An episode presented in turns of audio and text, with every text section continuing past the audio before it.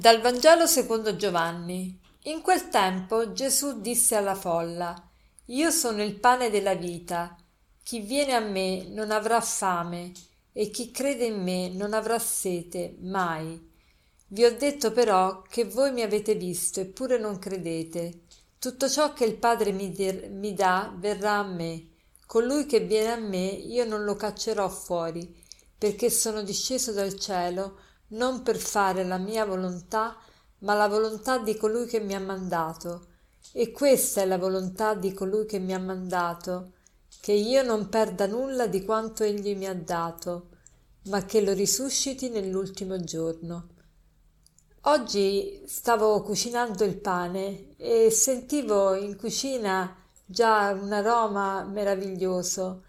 Poi ho aperto il forno e ho iniziato ad assaggiare questo pane e veramente non perché l'ho fatto io, ma era veramente molto buono. Buono, buono, buono. E tanto che si dice sei buono come il pane. E Gesù oggi ci sta dicendo io sono il pane della vita. Il pane che cosa fa? Il pane sicuramente ci riempie, ci sazia, ci toglie la fame, ma nello stesso tempo il pane ci rallegra, ci dà gusto. Eh, non c'è niente di più buono del pane appena uscito dal forno, quanto è fragrante, quanto è eh, veramente gustoso. E, è, è, buono così, non, non, non bisogna aggiungergli niente perché è già buono così appena esce dal forno. E, e quindi Gesù è il pane della vita Guardando al pane stamattina ho, ho riflettuto proprio Gesù è il pane della vita, è proprio questo cibo che ci rende la vita bella, la vita gustosa, non solo che ci riempie la vita, ma ce la rende bella e gustosa. E tutti noi vogliamo essere felici.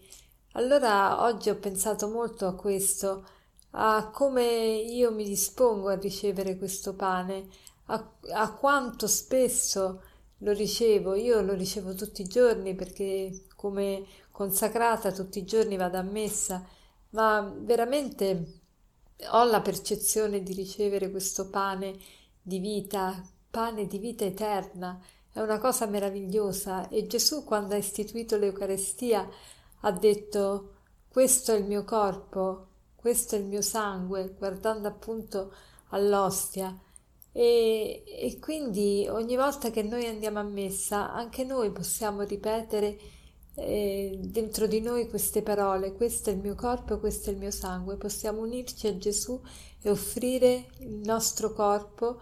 Il corpo non si intende soltanto la parte fisica, ma per gli ebrei il corpo era tutta la persona, quindi noi quando andiamo alla messa possiamo offrire il nostro corpo, cioè la nostra persona, a Dio e a fratelli, che cosa vuol dire? Che vogliamo, vogliamo farci assorbire da Gesù e in questa sua capacità di amore. Il mondo sta cercando a tentoni l'amore, la sta, lo sta cercando dove l'amore non si può trovare, ma noi vogliamo con la nostra vita più, portare tutte le persone più vicine a Dio, fargli sperimentare questo amore. E allora dobbiamo riempirci noi di questo amore di Dio. E per questo è importante eh, la frequentazione della messa. Tanti si domandano: ma perché non posso essere un bravo cristiano comportandomi bene?